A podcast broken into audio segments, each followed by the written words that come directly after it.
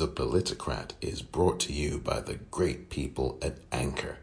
Anchor is such a great place to go if you want to get started in podcasting, and it's easy and it's free. Anchor, marvelous stuff, marvelous. And I'm so grateful to the folks at Anchor for getting me going with The Politicrat. If you want to get going and be heard on Apple, on Spotify, and everywhere podcasts can be, Download the free Anchor app or go to anchor.fm to get started.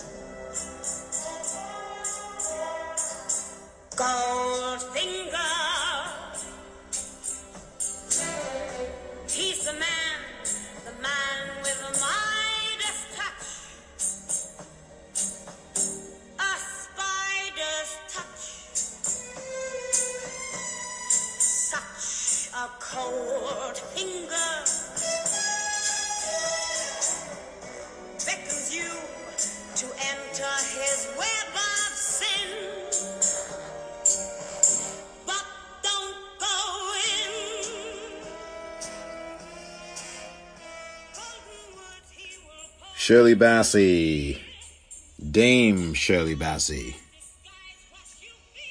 with Goldfinger. And that, of course, is from the film, the theme song from the film, the 007 movie from 1965. Welcome to another edition of The Politicrat. I'm Omar Moore.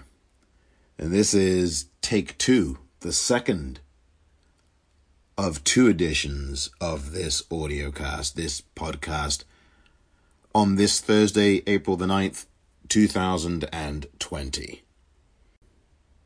Now, I played that song from Dame Shirley Bassey in honor of Honor. Honor Blackman who passed away this week at the beginning of the week at the age of 94. She was a British actress, performer, actor. I'd say, you know, she is someone who was someone who was popular in the UK in the 1950s, but really came to the fore um, when this film Goldfinger came out in 1965.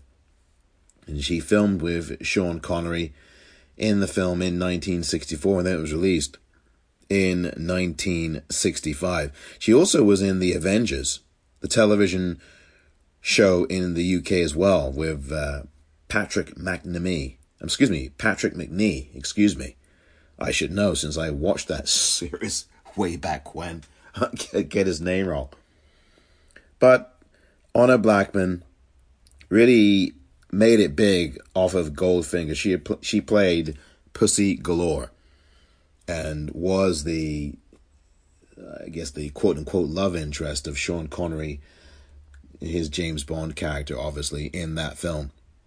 One of the things about that film that is kind of striking looking back even now years and years later, 50 years plus later, almost 60 years later, incredibly enough, if I do my math correctly, is that Honor Blackman was covered from head to toe in gold paint. Whatever that was, it was, it was incredible. Um, and there was a lot of concern about it, for uh, obviously. But you can go online and simply just type in Honor Blackman Pussy Galore, Goldfinger, and hit the images section, and you will see images of Honor Blackman lying on a, I guess, a red couch or a red bed, completely covered in gold. Now, if you've seen Goldfinger, you will obviously know this. And I think that's how, I mean, it's been a long time since I've seen the film, but I think that's how she's introduced in this gold paint, covered in it. I mean, head to toe. Her hair, her face, her eyes. And she talked about that. And talked about, I think, the positives and the negatives of that, obviously. Head to toe in gold paint. Watch that film, Goldfinger. It's a great film, by the way. But I just wanted to play that tune in honor of Honor, Honor Blackman, who passed away this week in England at the age of 94. I should point out while I'm at it, there were a few other people in the public realm who passed away this week. They, I mean, there's so many people, not to mention all the unknown people who passed away this week alone, who passed away in the last 10 minutes, in the last five minutes.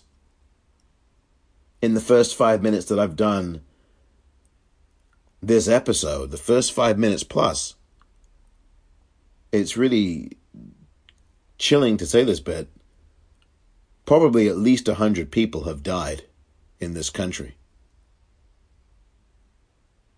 The United States of America due to this virus.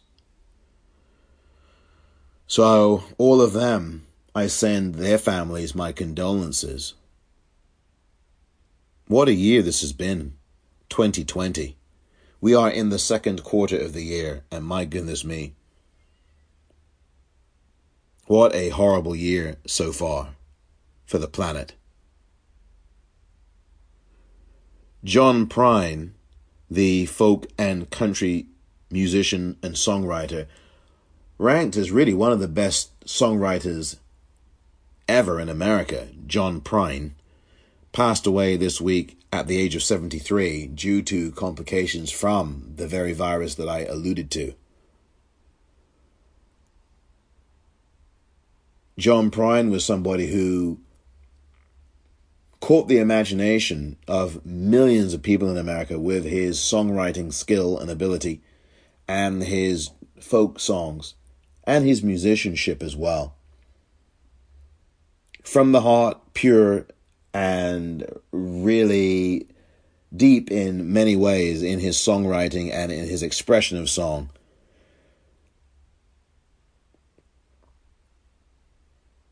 Hello in There is one of his signature tunes. And he leaves behind some really great music. John Prine was one of the very best that America had. And quite frankly, I think America is poorer due to his loss. John Prine, who was someone that touched a chord and spoke about the struggles of the ordinary person in this country. He related to the everyday person, spoke from the heart, played from the heart, and wrote from the heart. John Prine passes away at the age of 73 due to complications from coronavirus. You know, one of his songs, I guess ironically, was Please Don't Bury Me. Please don't bury me.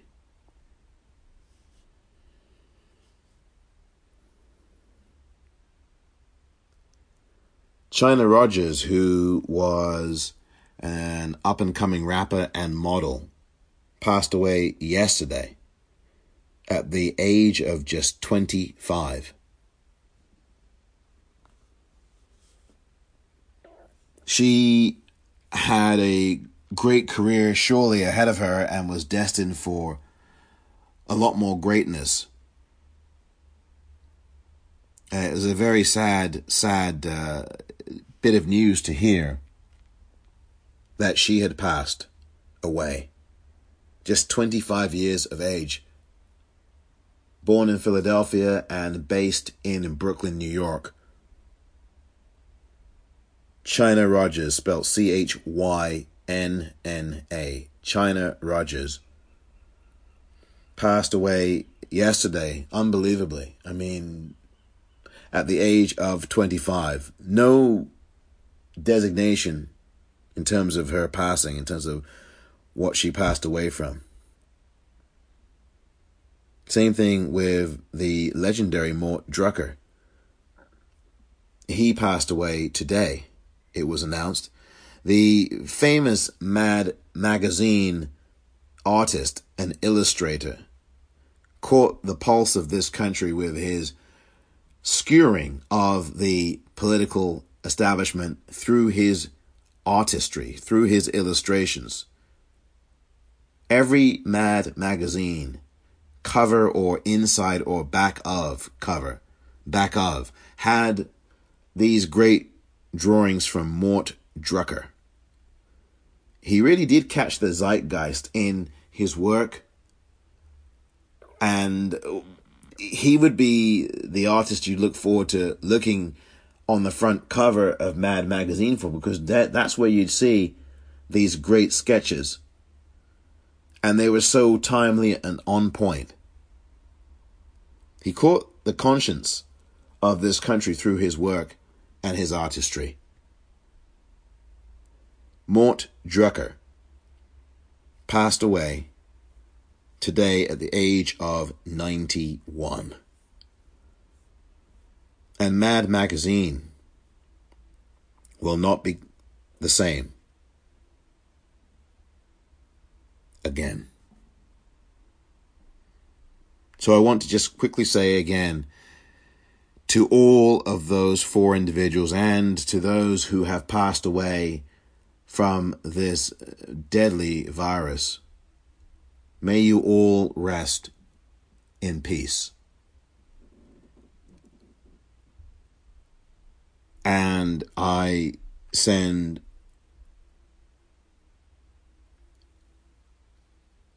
my deepest condolences.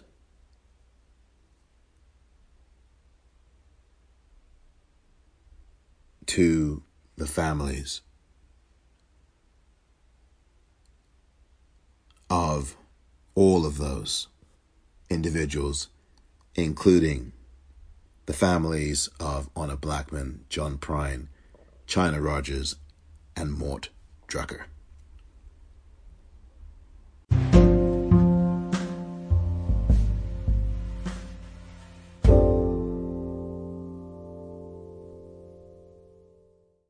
Welcome back. a couple of headlines or so for you to digest. The IMF head sees the worst economic downturn since the Great Depression. And this is something that I have been very concerned about and warning people about on social media through my Twitter handle at the popcorn R E E L this is something that is very real. And obviously, there are people who are going through this right this moment. The Associated Press with the story and the headline IMF head, that's the International Monetary Fund head, sees worst economic downturn since Great Depression. This story was written by Martin Crutsinger dated April the 9th, 2020. Dateline Washington. The coronavirus pandemic will push the global economy into the deepest recession since the Great Depression, with the world's poorest countries suffering the most, the head of the International Monetary Fund said Thursday. Quote, We anticipate the worst economic fallout since the Great Depression. IMF Managing Director Kristalina Georgieva said Thursday in remarks previewing next week's virtual meetings of the 189 nation IMF and its sister lending organization, the World Bank. She said that the IMF will release an updated World Economic Forecast on Tuesday that will show just how quickly the coronavirus outbreak has turned what had been expected to be a solid year of growth into a deep downturn. Just three months ago, the IMF was forecasting that 160 nations would enjoy positive income growth on a per capita basis. Now the expectation is that over 170 nations will have negative per capita income growth this year. Emerging markets and low income nations across Africa, Latin America, and much of Asia are at high risk, she said. Quote, with weak health systems to begin with, many face the dreadful challenge of fighting the virus in densely populated cities and poverty stricken slums, where social distancing is hardly an option, Georgieva said. That is just a portion of the story from the Associated Press today, entitled IMF Head Sees Worst Economic Downturn Since Great Depression. And Martin Crutsinger article there raises something that I have talked about, and that is the situation on the African continent, among other places, where people are living six or seven to a hut, to a shack. A small hut, a shack, is something that's really small it is very difficult to enforce social distancing when you have overpopulated areas living with five other people in your house, in your shack, particularly, which is really corrugated metal for the most part, that is surrounding the group of people who are huddled together. How can people possibly engage in physical distancing? I think this, the term social distancing is really a misnomer because we are still communicating with each other. But it's really physical distancing. And I think if you say it that way, it's a bit more stark, I think, for most people. Because it emphasizes and highlights the apartness being apart from someone on a physical level.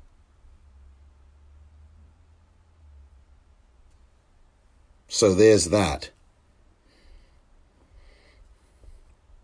That is not good news coming out of the IMF, but you didn't have to wait for the IMF managing director, Kristalina Georgieva, to tell you that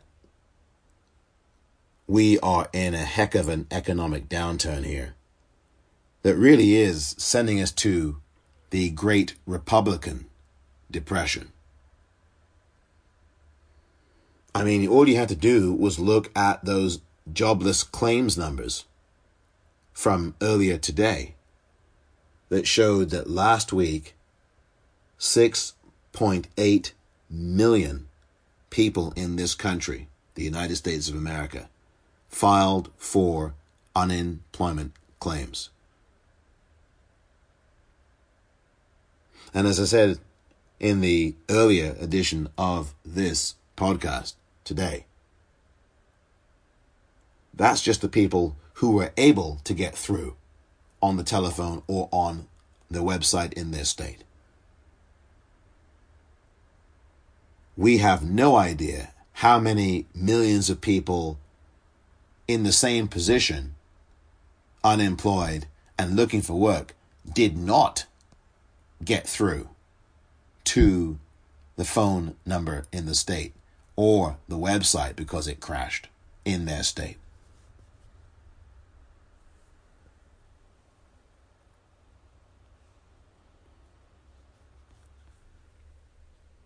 Other headlines for this Thursday, second edition of this podcast, The Politicrat. Boris Johnson has been removed from the ICU, the intensive care unit, and taken back to his regular ward position at St. Thomas Hospital in London. So, Boris Johnson, the UK Prime Minister, apparently is recovering well in very good spirits, extremely good spirits, according to Downing Street spokesperson. And it looks like Boris Johnson is fighting back against this virus that really put him in a bad way over the last couple of weeks, especially this past uh, Sunday when he was rushed to hospital, and then on Monday when he was really at his nadir as he was headed and, and taken to intensive care. So, right now at least, it looks very good for Boris Johnson. Seems to be recovering, and he's still recovering, still under close observation. So, apparently now, he is back in his ward. That is good news on a personal note. It is not known how much longer he will be staying at St. Thomas Hospital but I would imagine it would be at least for another few days. And he will need to, after that, once doctors deem it okay for him to leave the hospital, he will not go straight back to Downing Street and start working again. I am sure that that won't happen. Well, I mean, he won't. I, I am of the mind that he probably will be resting and recuperating at home um, not at Downing Street, probably at his flat. But then again, I, I'm not sure if his partner, Carrie Symonds, is at her flat or at 11 Downing Street. I just don't know because she has symptoms of coronavirus but has not been tested. And of course, as you know, she is pregnant and expecting uh, to give birth, I think, in the next few weeks. So this is, you know, this is just, um, this is good news for Boris Johnson. At least this is the, the fact that he's been moved back to his regular ward. Now, look, that does not solve the issues of what's going on in the National Health Service. The NHS has been drained by the Boris Johnson government, quite frankly. And that doesn't mean that we forget about any of that. You know, there was claps, clap for our carers as it has been now every Thursday for the last three Thursdays in the United Kingdom. And as I've always said, it's always well and good, it's all well and good to support your NHS and thank the care workers, doctors, and nurses for doing the excellent work they do. But you've also, at some point, I think, got to look at advocating for them to get testing. And this uh, uh, government that Boris Johnson is first among equals in as prime minister has done a dreadful job, as have other conservative governments, of keeping the NHS in a healthier position, literally and figuratively.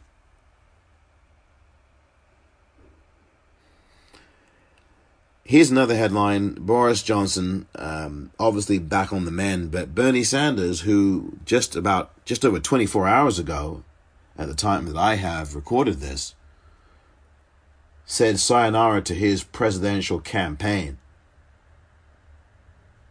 is, as I have written about, and as I alluded to yesterday in the episode of The Politicrat still on the ballot.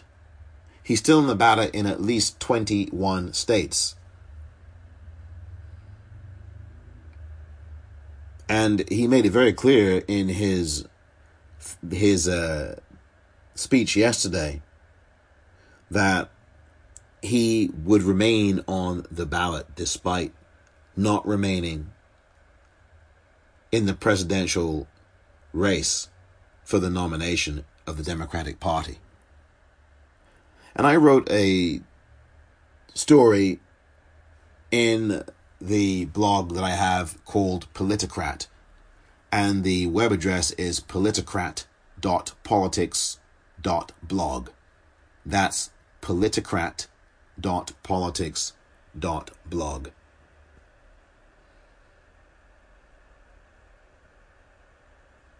And the title of the story is So Long Bernie, but Not Farewell. And I talk about the fact that Bernie Sanders made it clear to supporters that while he is dropping out of the race, there are still states that he is going to be on the ballot in.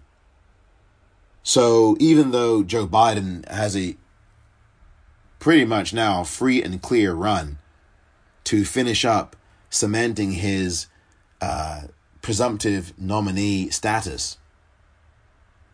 Bernie Sanders will still be on the ballot in these other states that have not been heard of. It is a thank you gesture to his supporters. And it's part of a strategy to amass as many delegates as he can at the convention for the sake of leverage. And I alluded to a little bit of this in the story that I just mentioned that I wrote at the Politicrat blog at politicrat.politics.blog. And the strategy now should be for any Bernie Sanders supporters who have not yet voted because their primary has not come up yet. A lot of these primaries are now going to be in either May or June. A lot of them have been pushed back as a result of this pandemic. So all of these people, and there's a few of them, not many of them, but there's a loud chorus of a small group who make themselves heard on Twitter, for example, saying that they will never vote for Joe Biden, never, ever, ever. Well, if you are one of those individuals who's saying that now, but your state has not yet voted in these primaries, my strong advice to you would be to say this to you that would be the time to vote for Bernie Sanders in these primaries, even though he is no longer in the race. That is how you thank Bernie. That is how you say thank you for everything to Bernie Sanders. It would not be a wasted vote, in my opinion, because A, it's the primary, and B, Joe Biden is going to be the nominee anyway. And C, even more concretely than that, Bernie will need all the delegates he can to have a say not only in the Democratic Party platform, but also in the way that Joe Biden, to a degree, will be presenting the issues of his presidential run. And I don't think it's a bad strategy to, with that in mind, with the delegate count in mind, with the idea that you want to influence the Democratic Party and have a major say. I don't think it's a bad idea that you vote for Bernie. Even though he is out of the race, it's not a wasted vote if you consider that the strategy is to push a progressive agenda and amass more delegate representatives for Bernie Sanders at the convention, whenever and wherever that will be held. It's going to be at least mid August. And now we are in April. So there are at least four months between now and then. Which means that all of these people on Twitter who say, oh, well, you know, I'm going to vote for Bernie in November. You're wasting your time. Vote for Bernie now in the primary. And whether or not you have voted in the primaries this time around, make sure you vote for Joe Biden this November.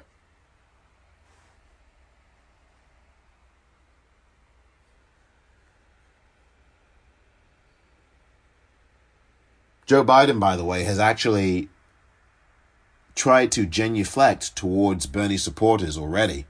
Today, he, I think, announced that he was doing something called Medicare for 60, meaning that he was expanding Medicare coverage. Now, he is not a supporter of Medicare for all, but he's expanding coverage so Medicare will start at the age of 60 as opposed to the current 65.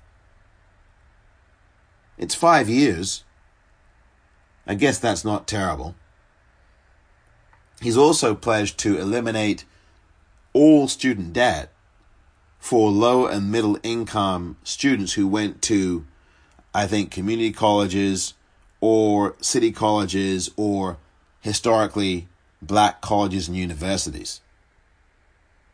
So that is a step toward Bernie. It, it is not a step completely entirely to Bernie, who has said that he believes that there should be no student debt at all, a complete elimination of student debt.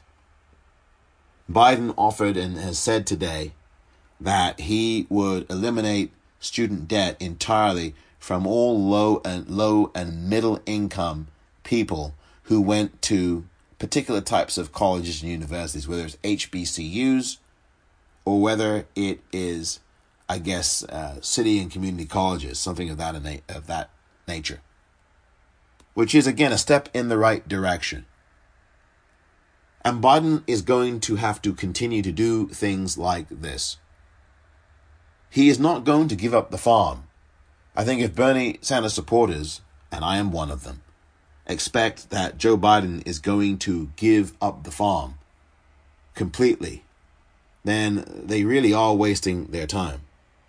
He's not going to do that. He's obviously not going to do that. But we need to continue to push him to incorporate that progressive platform, which is why voting in these primaries is important. And making your voice heard is important in these primaries so that Bernie Sanders can go to the convention wherever and wherever and whenever that might be with a lot of delegates so that he can at least steer a lot of the agenda at that party convention.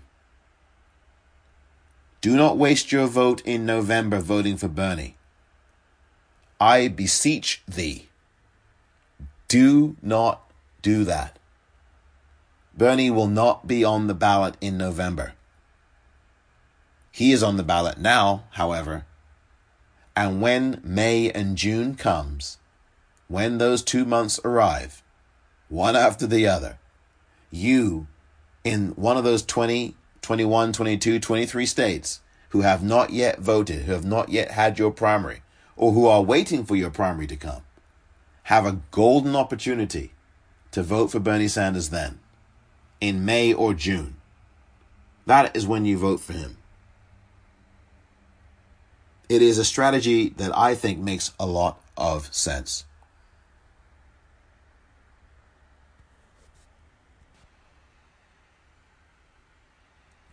Thank you.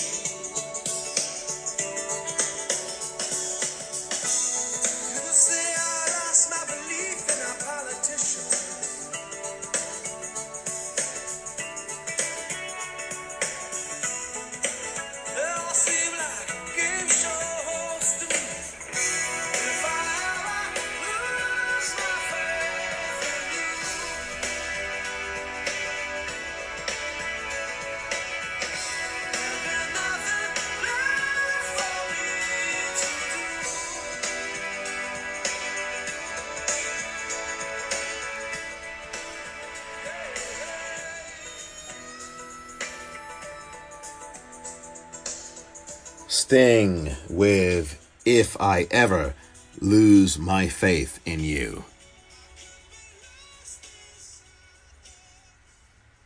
Game show hosts, I think uh, Sting accurately described in that song Donald Trump, who is a game show host, a psychopathic game show host but a game show host nonetheless.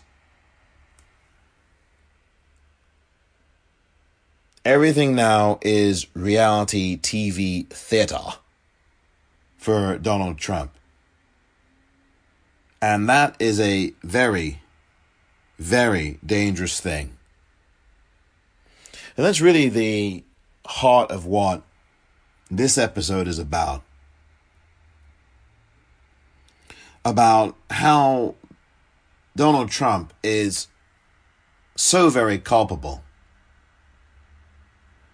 So very culpable for what has happened. Now, yes, he did not create the coronavirus.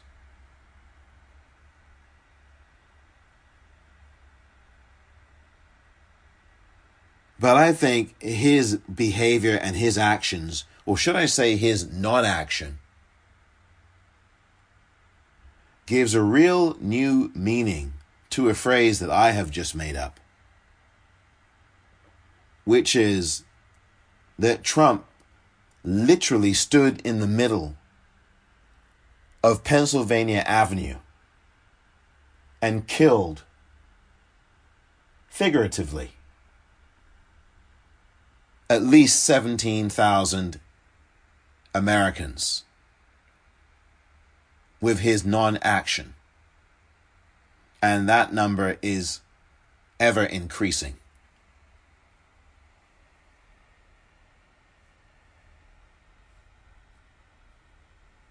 There is a question that I think needs to be asked. There is a question that needs to be asked here, and it's going to be something that you may have heard before. And if you were around back in 1973, I think you will be very familiar with this line of inquiry. The central question at this point is simply put what did the president know and when did he know it? What did Donald Trump know? And when did he know it?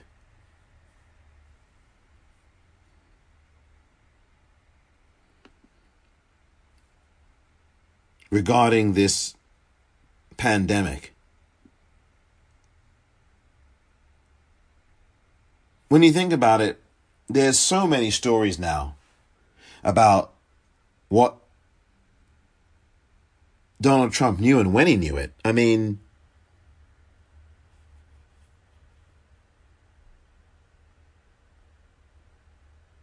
so many stories.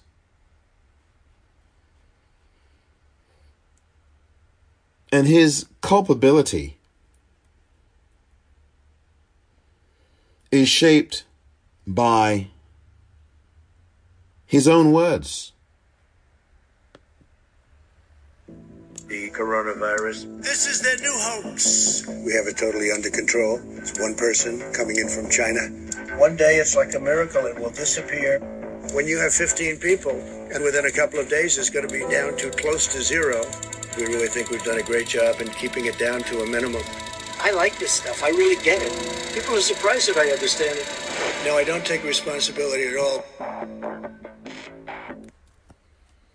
No, he doesn't take responsibility at all. What did Donald Trump know? And when did he know it? Where this coronavirus is concerned. Now, that ad that you just heard is from Priorities USA. They've got a number of great ads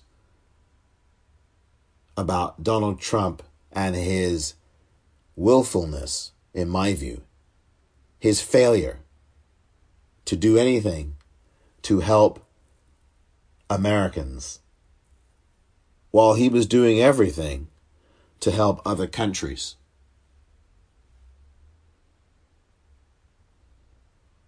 That ad that I just played to you was an ad that Donald Trump tried to get off the air. He actually went to court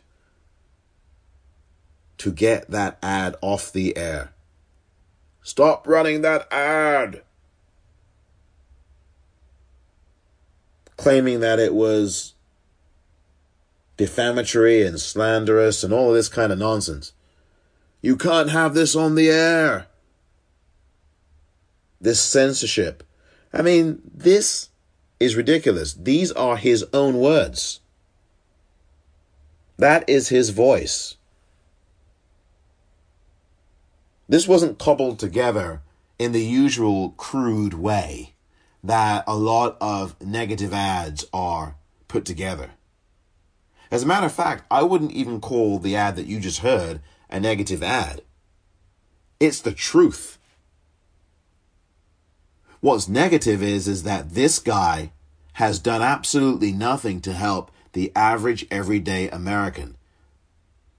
And he hasn't done that at all in his life, let alone in the last three plus years, let alone during this pandemic. It has always been solely about Donald Trump and Donald Trump and Donald Trump.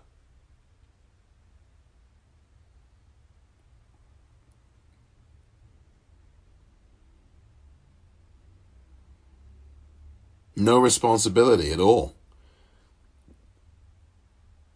I don't take responsibility at all. That is what he says. Those are his words. And now he's going to courts telling Priorities USA, you can't run that ad, even though it's his voice. His voice isn't manipulated, he's not quoted out of context. And if you do the sourcing, you will see these sources all documented for that ad, where he said these things, when he said them, right down to the date, right down to the place. The ad, for those of you who want to watch that ad that I just played to you, is called Exponential Threat. So you can go on YouTube and type in exponential threat. E X P O N E N T I A L threat. You type that into the YouTube search engine or any search engine and make sure you click on videos. You will get that ad from Priorities USA, which is a progressive organization dedicated to making sure that a Democrat gets back into the White House this November. And mark my words, Joe Biden will be that Democrat. America has had enough of this freak show. And America has had enough of this game show of death and destruction and lies and thievery and laziness We've all had enough. The planet has had enough of Donald Trump. And as the conservative columnist George Will, the political observer, once said, quote, I want Donald Trump out of public life.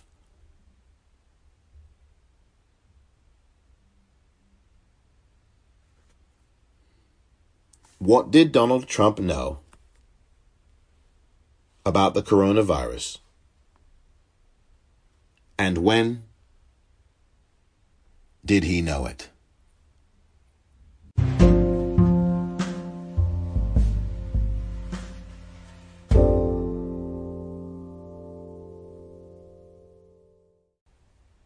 Breaking news, an exclusive ABC News investigation out this morning reports that the National Center for Medical Intelligence warned the military and the White House late last year about the spread of coronavirus in China. Our senior White House correspondent Cecilia Vega joins us now with the details. Good morning, Cecilia. Hey, Michael, good morning to you. So it was just yesterday that President Trump said no one had even heard of the virus two months ago, but we are now learning that as far back as late November, American military medical investigators overseas sounded the alarm to officials right here at home about a contagion that was sweeping through Wuhan. Those concerns that the virus could be devastating were detailed in a report, and multiple sources have described that report to our team. Now, it's not just that. There were repeated briefings for policymakers across the federal government through December. And by early January, the warnings made it into the president's daily briefing. But it wasn't until late January that President Trump made his first public comments about this virus, saying that he wasn't at all worried about it and that he had it totally under control. Of course, this is now raising serious questions about whether the administration could have ramped up the response efforts before it actually did. Michael, so far, no comment from the Pentagon or officials at the White House. Well, we know you're going to stay on them today, Cecilia, but we also heard the president in the middle of this pandemic, he threatened to cut off funding to the World, World, World, World Health Organization. Sorry about that. Yeah, no, he did. Uh, you're right, Michael. And it's because he says he's angry with the group, saying that they've been too China centric during this outbreak. And he said point blank, we're going to put a very powerful hold on the money given to them. But then just a few minutes later, he seemed to backtrack, saying that he's now strongly considering it, Michael. But if this does happen, it would be huge. The U.S. is the largest single contributor to the WHO. We're talking hundreds of millions of dollars, Michael. And not long ago, he was praising the WHO. Thank you so much, Cecilia. Yeah, that's Donald Trump. He is a bleeding weather vane. The full story about this, the intelligence report warned of coronavirus crisis as early as November sources can be found at abcnews.go.com. That's abcnews.go.com. The authors are Josh Margolin and James Gordon Meek. April the 8th, 2020. So it is possible, with the White House knowing about this as early as late November 2019, it is very possible, very possible that Donald Trump knew about it in November. And I get it. Well, you know, the daily briefing, it didn't make its way in there until late December, early January. But the bottom line is, is that Nobody can tell me that Donald Trump was not aware of this in November. He certainly was in December. Because in the last day of December, the Wuhan Medical Agency in China sent out an alert publicly and also to government officials around the globe.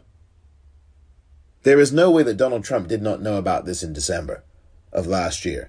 And I find it, quite frankly, very hard to believe that the White House did not tell him about this when they found out about it in November. I mean, it's only a pandemic. Uh, nothing to see here. I don't think that Donald Trump somehow didn't know about this in November. Surely he did. Certainly the White House did. U.S. intelligence officials were warning that a contagion was sweeping through China's Wuhan region. This is in November, late November. This is when U.S. intelligence officials, you know, those are the same people that this guy in the White House chose not to believe over Vladimir Putin, an enemy to the U.S., a dictator in Russia. Never mind my own U.S. intelligence agencies that I'm supposed to listen to. I'm going to go believe this dictator over here who has multiple human rights abuses and violations. Never mind, never mind the US intelligence agencies that I'm supposed to listen to. This dictator over here, I believe him. Against my own country. People have already forgotten about Helsinki. June 2018. Before the world, Donald Trump commits treason, basically.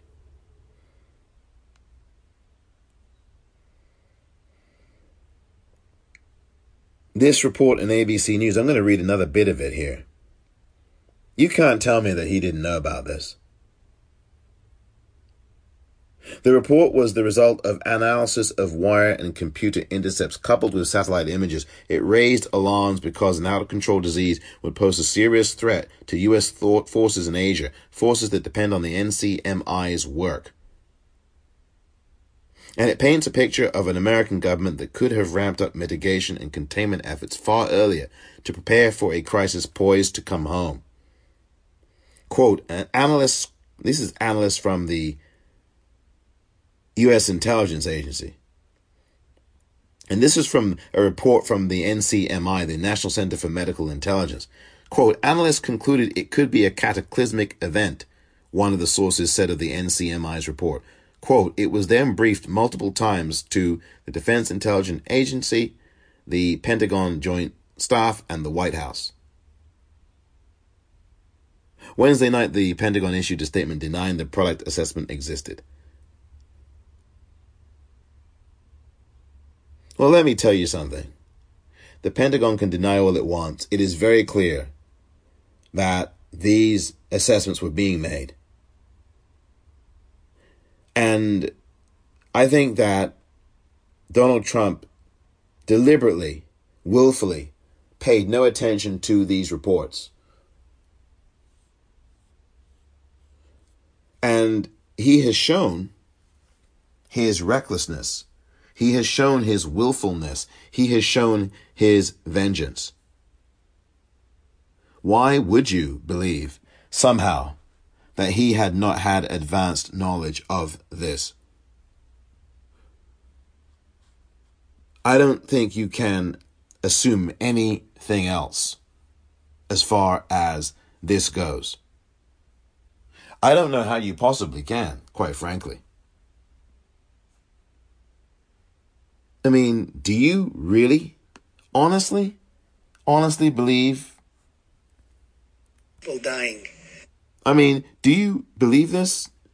I want you to listen to this. Sure. And let me just do this again here because I just got a little technical wires crossed.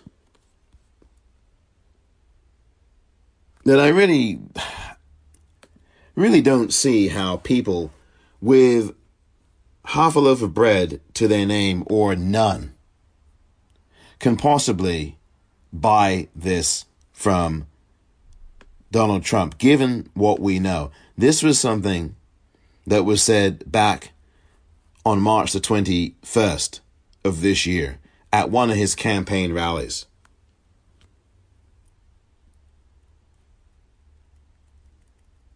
Listen to this. Tremendous relationship with President Xi. I wish they could have told us earlier about what was going on inside. We didn't know about it until it started coming out publicly. But I wish they could have told us earlier about because we could have come up with a solution. Uh, Tony Fauci and all of the people, the talent that we have, would have loved to have had three or four months of uh, additional time if you knew that this was going to be happening. They didn't have that time. They read about it in newspapers like everybody else. China was very secretive, okay? Very, very secretive. And that's unfortunate. With that, I have great respect for that country. I have great respect for the leader of that country. And like him, he's a friend of mine. But I wish they were able to, I wish they would have told us earlier, Steve, that they were having a problem because they were having a big problem and they knew it. And I wish they could have given us an advance warning because we could have done, we could have had a lot of things as an example. Some. No, you couldn't have. You couldn't have. Why didn't you, if you claim that you did not hear from China early enough and they told you somehow late? And this is an example of Donald Trump again scapegoating other people for what he should have been aware of and was aware of and didn't act on. If you were saying that you didn't get told until late from China until it was publicly available, which is a lie, then why didn't you raise holy hell at China, both publicly and privately? This came to the public attention in December of 2019 that there was a virus spreading through China from the Wuhan province. That was information that I heard personally on Sky News UK. Sky News is a United Kingdom news service, organization, news channel. Rupert Murdoch used to have ownership in Sky, used to have a controlling interest in it. He no longer does. And Sky News is available globally. It's available live on YouTube. It's available in your home if you have a smart TV and a cable system that carries internet feed through apps, through news. It's available. The world. I found this out in December. I found this out, quite frankly, in on New Year's Eve, I remember was the first time I heard about it, or maybe slightly before that. And that was the time when Wuhan, their medical officers and administrative officers, put out a global alert about this virus. I mean, I don't know how Donald Trump must think we are, but we are not stupid. They posted a notice they are investigating a pneumonia outbreak that is spreading in their city. This is December 31st. And if that was the first publicly known time, then that contradicts Donald Trump suggesting that it was sometime in February or March. Or in or sometime in late January, early February. It's simply not true. And heads of state do not learn about these things at the same time that the general public does. Heads of state are briefed on these things in advance of the general public knowing. In these matters, that is always the case. So I am absolutely calling bullcrap on Donald Trump's assertion that he didn't know early enough and that he wishes China had notified him earlier. The truth is, China did. The truth is that I will share more of the truth with you in just a moment.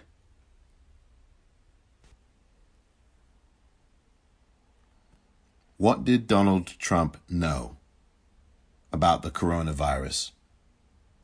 And when did he know it? Quite frankly, he was aware of this as early as January of 2017.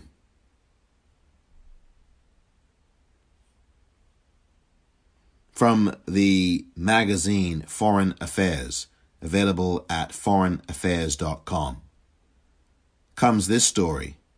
Pandemic disease is a threat to national security. Washington should treat it like one. Lisa Monaco is the writer, dated March the 3rd, 2020. This is a thoroughly sourced story. Lisa Monaco those of you who do not know, was the Homeland Security and Counterterrorism Advisor to President Obama. I'm going to read just a few lines from this story that she wrote. Again, the headline Pandemic Disease is a Threat to National Security. The subtitle Washington should treat it like one. On January the 13th, 2017, national security officials assembled in the White House to chart a response to a global pandemic. A new virus was spreading with alarming speed, causing global transportation stoppages, supply chain disruptions, and plunging stock prices. With a vaccine many months away, U.S. healthcare infrastructure was severely strained. No, I didn't get that date wrong. This happened. It was part of a transition exercise that outgoing officials from the administration of President Barack Obama convened for the benefit of the incoming team of President Donald Trump.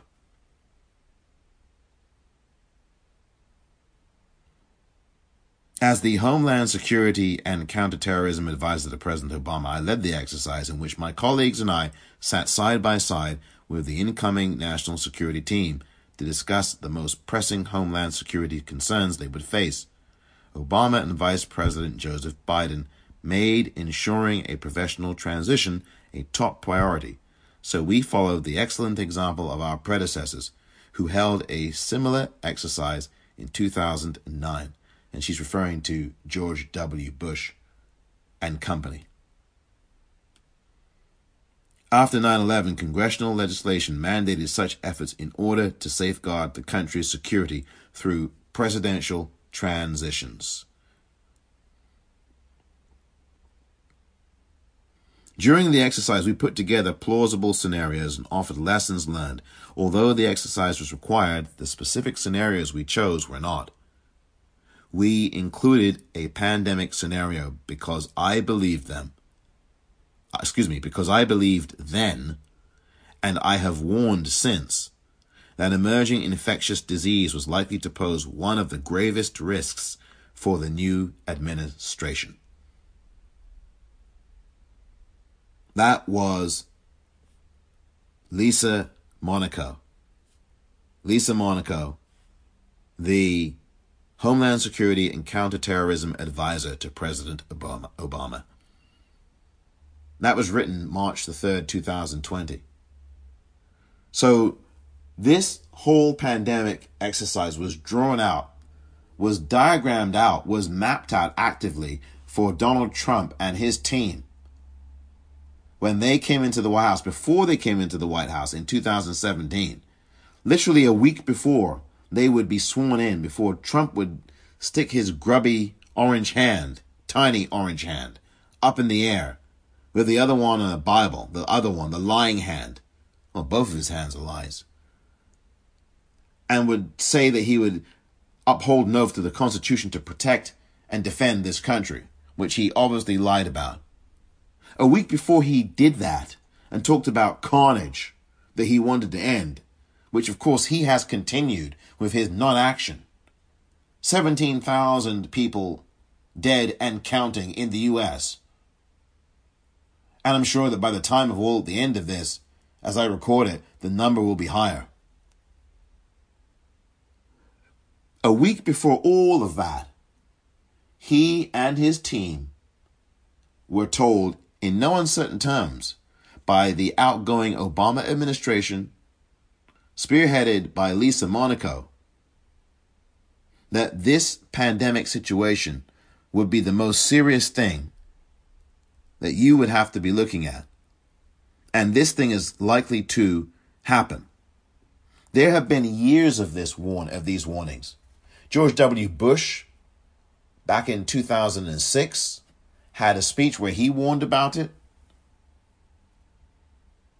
President Obama himself had a speech in which he warned about it. I don't have the uh, audio for those at, to hand. But at some point, I'm going to find some time to play them. Bill Gates, for goodness sakes, back in 2015, held a TED talk that lasted just over eight minutes. You can still find it on YouTube, where he warned about a pandemic. In fact, there have been warnings about pandemics for at least three decades in this country. There have been warnings about a severe pandemic that would lay waste to many people across the planet, including here in the United States. This is not exactly a tightly held, classified document secret here.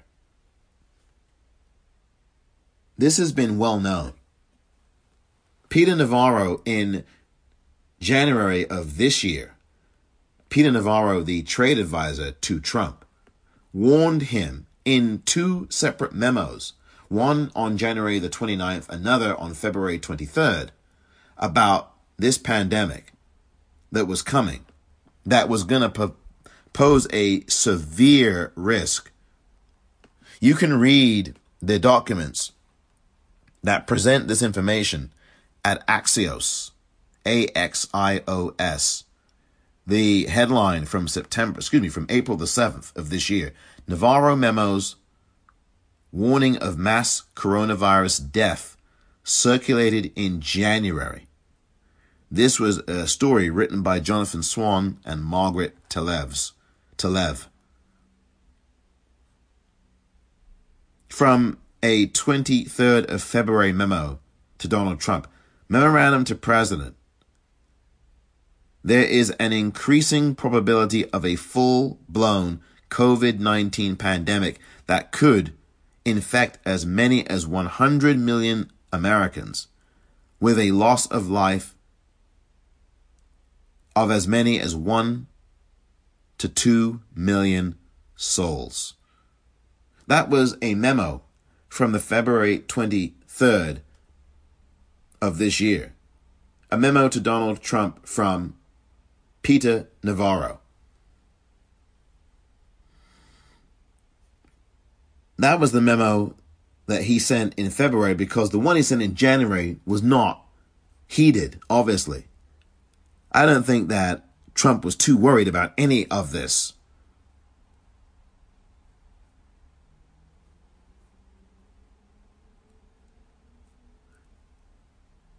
Here is page 7 of the January 29th memo that Navarro sent to Donald Trump. Other factors to consider. The risk of a worst case pandemic scenario should not be overlooked in light of the information provided by the Chinese government that is specific to the coronavirus. I'm going to stop right there. That's the first sentence under this paragraph of this portion of the memo that you can find at axios.com.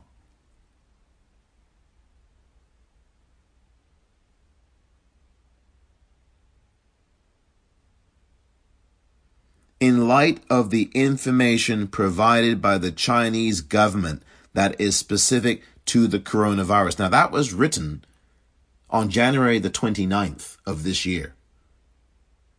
So, this idea that Donald Trump did not know about this is garbage. He said that the Chinese didn't inform him early enough.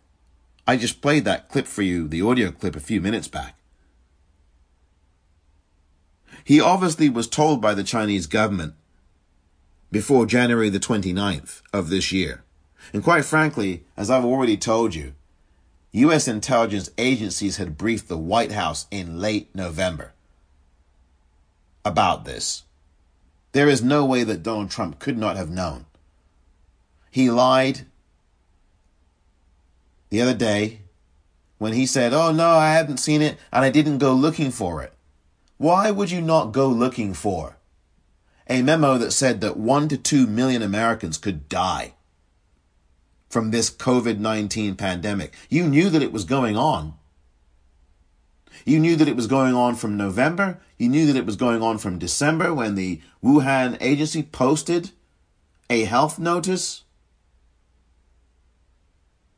At the very earliest, the very latest, you knew about this on January 3rd of this year the very latest. And you knew about it before that. Because he, you claimed that you didn't know about it until it went public. Well, it went public in December that Wuhan, the Wuhan province, was having this epidemic ripping through their province in China.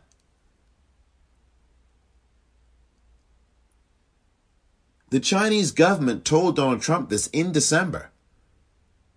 There's no way that Donald Trump was not briefed about this at the very latest, quite frankly, in December of last year. And we're going to continue to hear these stories about him being briefed earlier and earlier. There's surely going to be something that comes out that says he knew about this definitively in either October or November of 2019.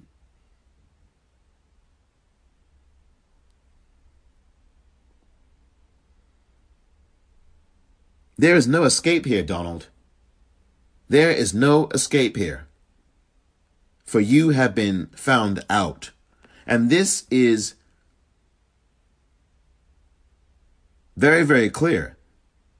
He knew about this in at least December, and I'm saying November most likely. How could you not be briefed on this? I know they say the presidential daily brief, but come on. If the White House got briefed on this in November of 2019, are you telling me that not one of the people in the, the White House said anything to Donald Trump about it? Now, there may have been an official briefing in the PDB, the Presidential Daily Brief. You remember that document, the one that George W. Bush kind of brushed off back on uh, August of uh, 2001?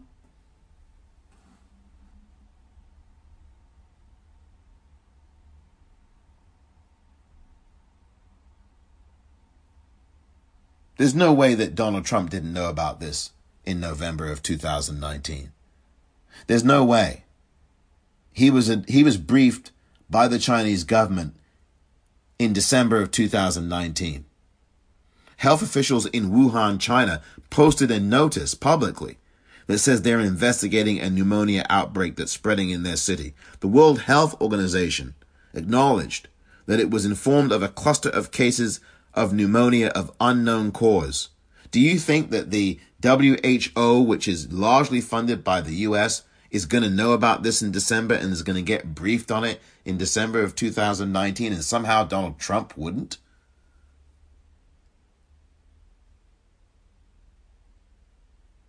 It strains credulity. January 8th, the Centers for Disease Control and Prevention. That's your friendly neighborhood CDC that, of course, Donald Trump has wrecked. That's the one where it is headed by Dr. Robert Redfield, who, quite frankly, has not distinguished himself well. As I have said numerous times, people who aren't fit for purpose are running agencies and purposefully running them into the ground at Donald Trump's behest. The CDC publishes a health advisory regarding the pneumonia of unknown etiology that appears to have originated in Wuhan. That's January 8th. Then on January 17th, the CDC dispatches more than 100 staffers to three U.S. airports to screen passengers arriving from Wuhan. A highly unusual step only taken during major health crises. That's January the 17th of this year. Are you telling me that the CDC did this and Donald Trump had no idea of it?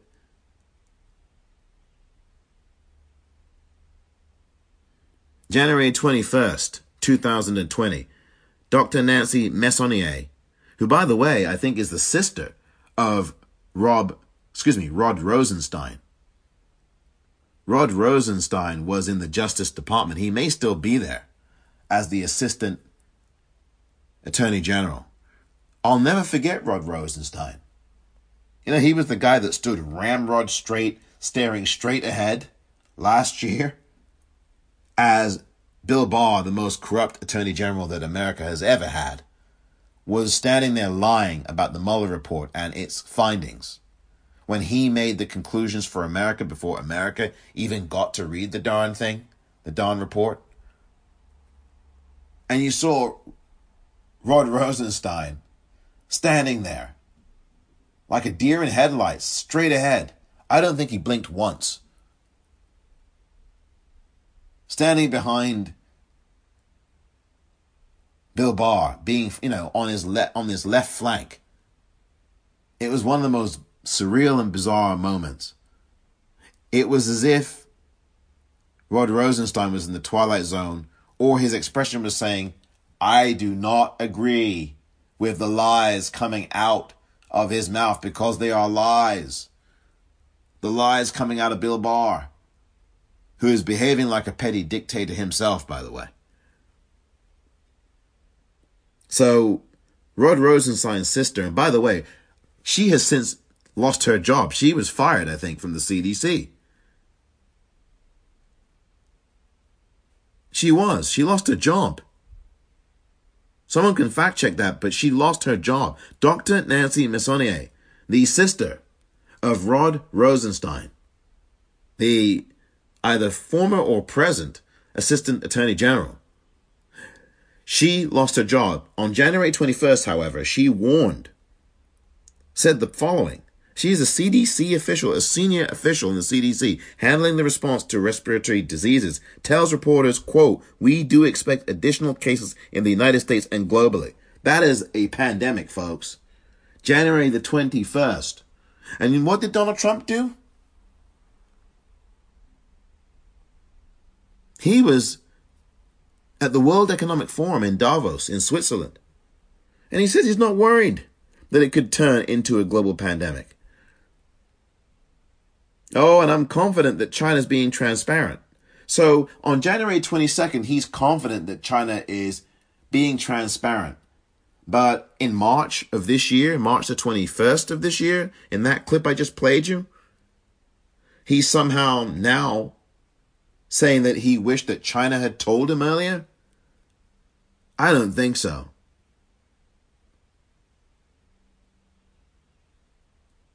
This is about Trump trying to cover his butt, his orange butt, and scapegoat the World Health Organization, which he's now threatening to withhold monies from.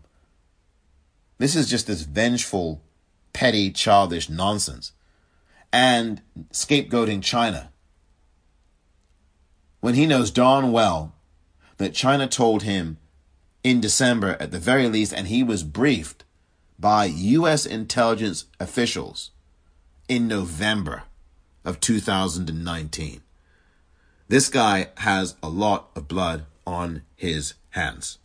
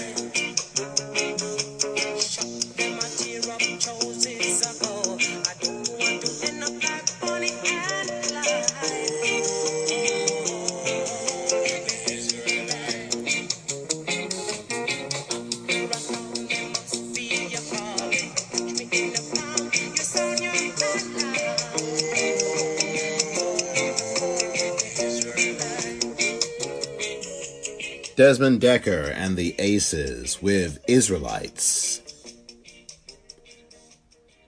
Well, I got to tell you something. This guy in the White House knew, he absolutely knew about this pandemic, and he did nothing about it.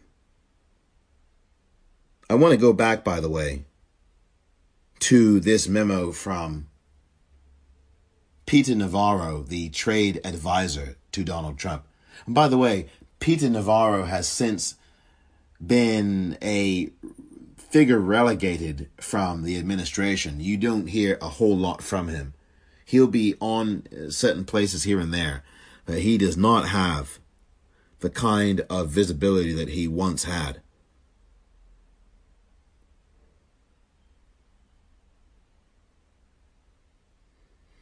Here's something from that memo of January 29th, page 7, under the headline, the subtitle, Other Factors to Consider. In sharp contrast, the coronavirus reflects an extreme antigenic shift, a situation where Americans have yet to develop immunities to this disease. The lack of immune protection or an existing cure or vaccine would leave Americans defenseless in the case of a full blown corona outbreak on U.S. soil. This lack of protection elevates the risk of the coronavirus evolving into a full blown pandemic, imperiling the lives of millions of Americans. That is just a portion of the memo from Peter Navarro, Trump's trade advisor, who warned Trump twice, once in the 29th of January, the other time on February the 23rd. Which brings me to February the 23rd and that memo. Memorandum to President. And I read a portion of this earlier. Here is the recommendation in part that Peter Navarro made in that February 23rd, 2020 memo.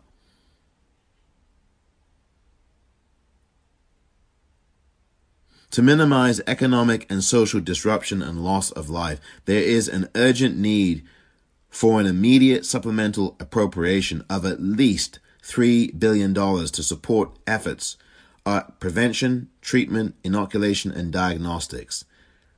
This is not, and he underlines the word, well, he doesn't underline it, he says not, and he writes that in capital letters N O T. This is not a time for penny pinching or horse trading on the Hill. That's Capitol Hill.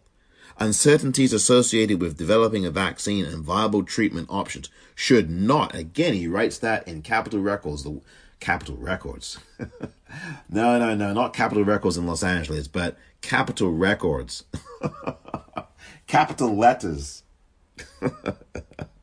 oh, dearie me, it's been a long day capital letters, not, the word not, NOT, should not slow down investments in these high risk, high reward ventures. In this administration, we take appropriate risks to protect the public. We move in Trump time to solve problems.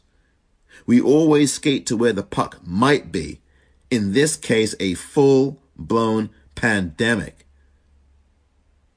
Again, this is this is I think this is extraordinary from Peter Navarro. From this February 23rd, 2020 memo.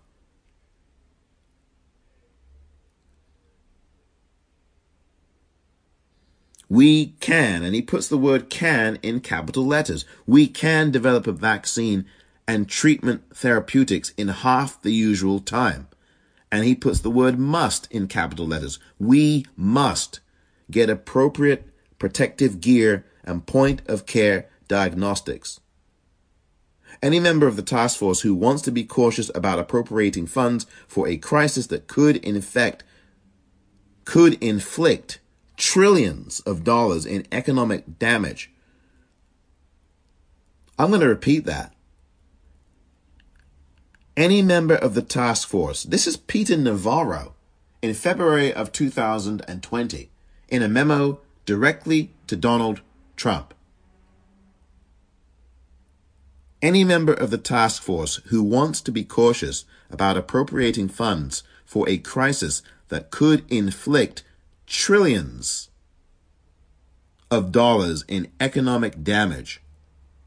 That's trillions with a T trillions of dollars in economic damage and take millions of lives has come to the wrong administration. Here's what we need when our representatives from HHS Health and Human Services and OMB Office of Management and Budget go to the Hill this week to ask for funds. And it's a conservative estimate. And he underlines the word conservative here. And he has a table on this page. This is page one, I think, of this February 23rd memo of this year. This isn't even two months ago, folks. This is not even two months ago. It's six weeks ago. Six stinking weeks ago.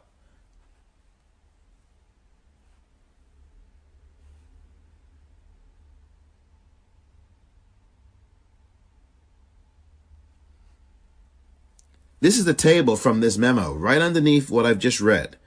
Supplemental appropriation needed. This is what is rec- represent recommended. This is what we need. This is what I think actually outlined by Navarro. And it's conservative. This is Peter Navarro. This is the conservative estimate of what is needed to fight this pandemic. This is what he said to Trump in February of this year, February 23rd.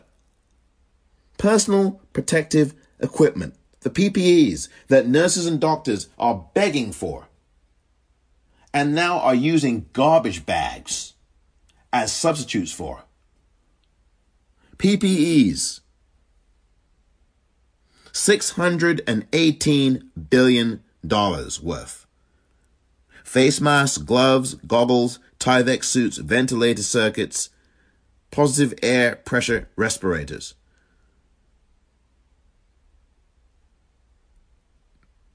Treatment therapeutics. $528 billion worth. That's intravenous, oral, monoclonal antibodies. Those are the drugs, treatment therapeutics. Remdesivir.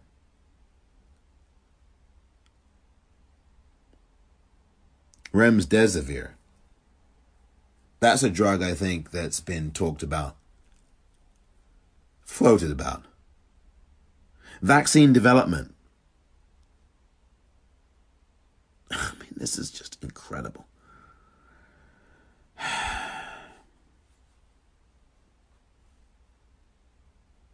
Let me revise that. $618 million worth of PPEs.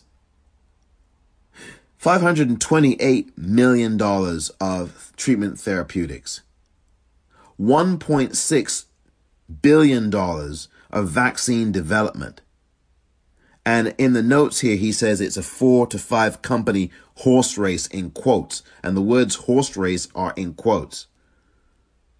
Diagnostics, $280 million. Point of care and large lab. That's a total of $3 billion. That's a conservative estimate. Donald Trump knew all about this, and what he did was at the very time that that was going on, in that memo.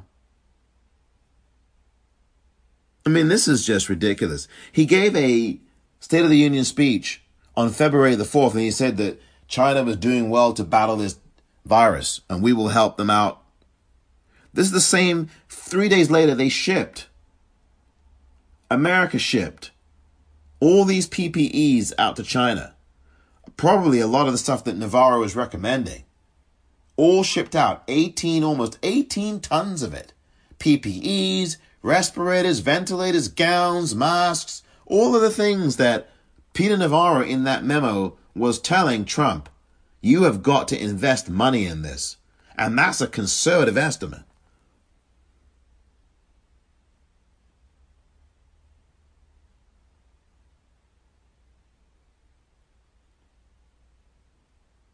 That memo was February the 23rd. Two weeks before that memo, just about, just two weeks, a little more than two weeks before that memo on February 23rd, that Peter Navarro, it's the second memo he sent to Trump. Two weeks before that, two weeks and a couple of days before that, on February the 7th, Trump had spoken with President Xi of China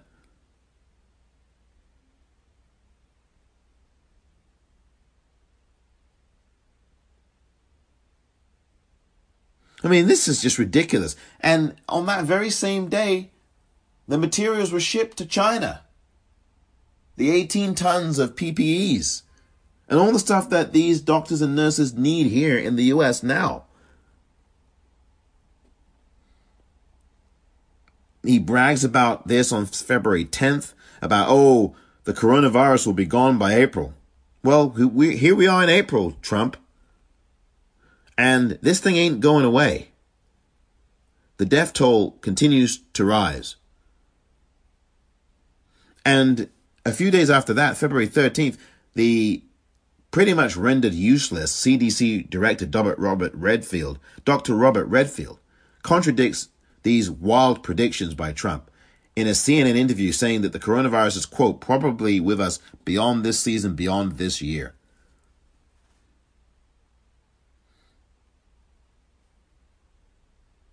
On February 19th, the World Health Organization, by the way, the Health, World, can I just mention that the World Health Organization that Donald Trump is threatening to withhold money from, presented an offer to Donald Trump here, take these hundreds of thousands and millions of masks and these tests, take these test kits. We've got them, they're 100% reliable.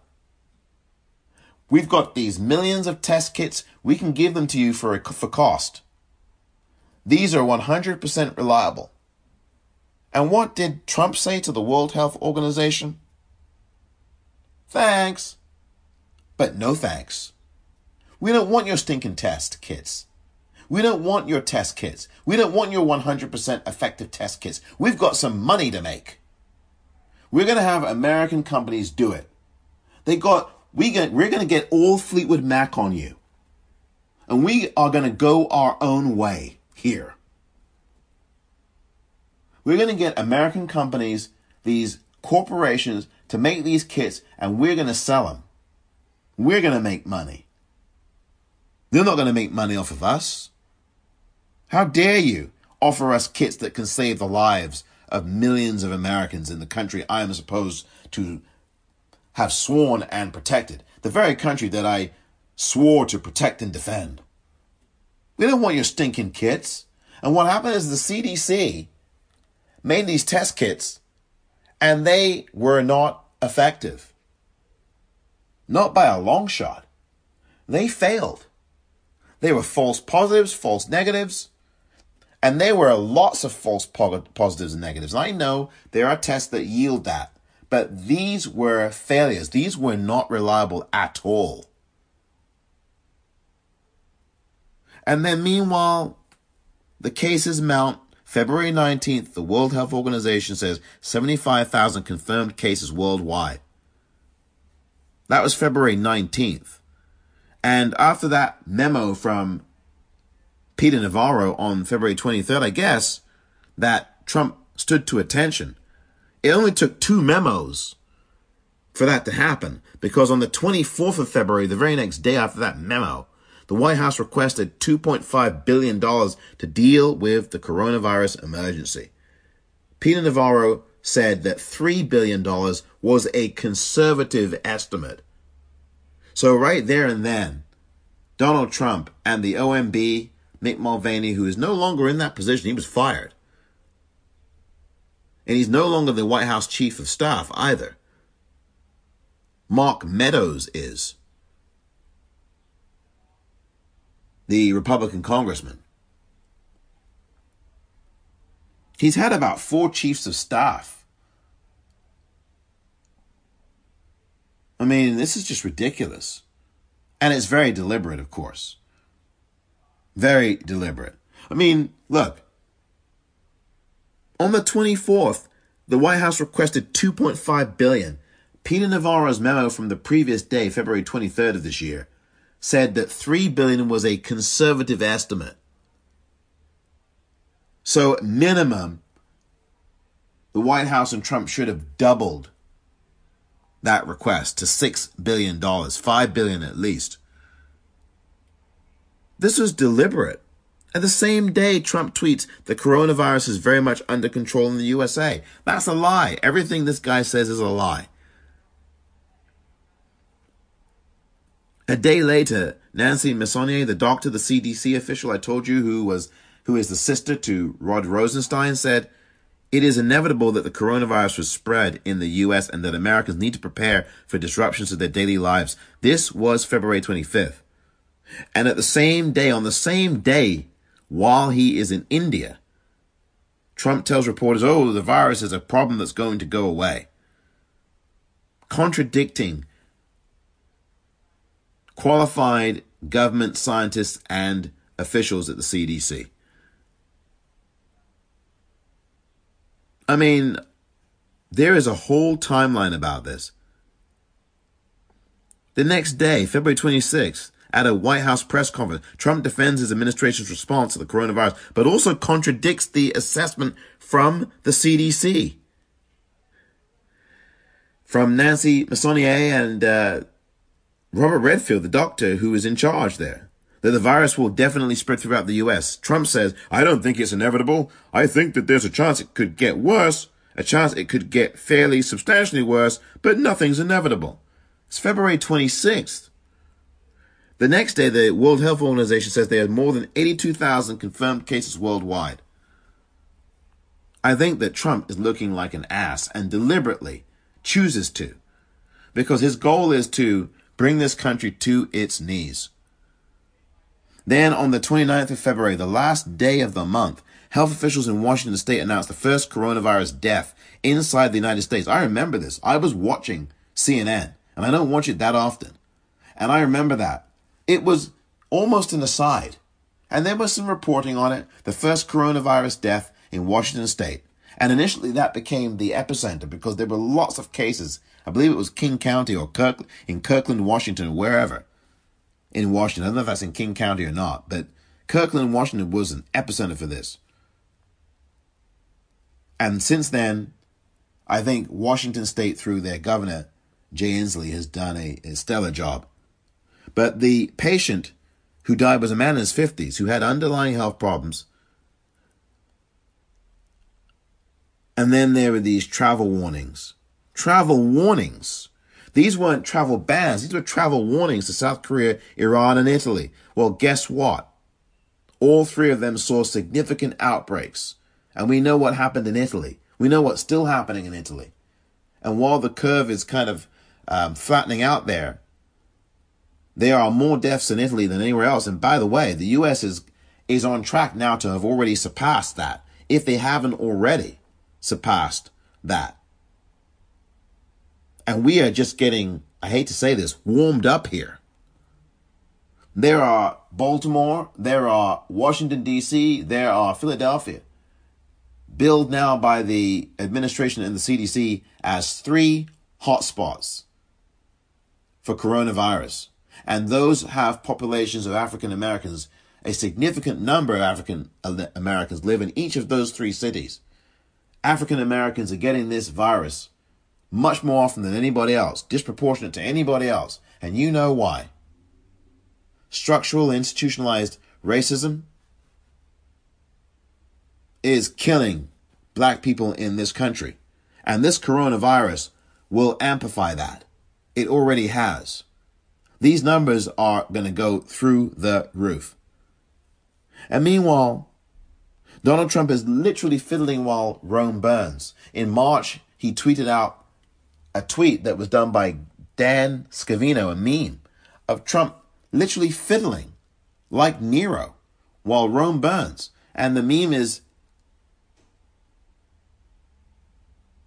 no one will be able to stop what is coming next. And then Trump tweeted above it and said, I don't know what this means, but it sure sounds good. I like the sound of it. Or words to that effect. This guy deliberately did this. This guy deliberately did this. He deliberately put Americans in harm's way. And for that, he should be impeached at minimum. And at maximum, he should be behind bars. This is a criminal offense. This ain't some neglect. This ain't some negligence. He was told in November of 2019. There is no question in my mind that this guy is guilty as sin and has blood on his hands. And all for his own personal political gain and for his financial gain. This is his crude, disturbing, psychopathic way of trying to win re election and avoid a jail term. And one of the reasons why I think he was so cavalier about New York and not giving New York the 40,000 or 30,000 ventilators that Governor Cuomo was pleading for was because Letitia James, the state attorney general in New York State, has been investigating him in the Southern District of New York for the better part of two years now and knows that the handcuffs are ready for Donald Trump the second he leaves office next January, because he will be leaving office then. He's going to be voted out this year in November. And all of this now, from the daily press conferences, which are really campaign rallies, to the lies he tells every day, to deliberately not helping any of these states, particularly those in democratically controlled states, is all part of the calculation to weaken this country, to voter suppress, as they did in Wisconsin, the Republicans did this week in a shameful way, in a very crude and evil way. This is all part of his reelection strategy. It is a very dangerous one. Very dangerous indeed. Thanks for listening to this extra edition of the Politicrat. I'm Omar Moore.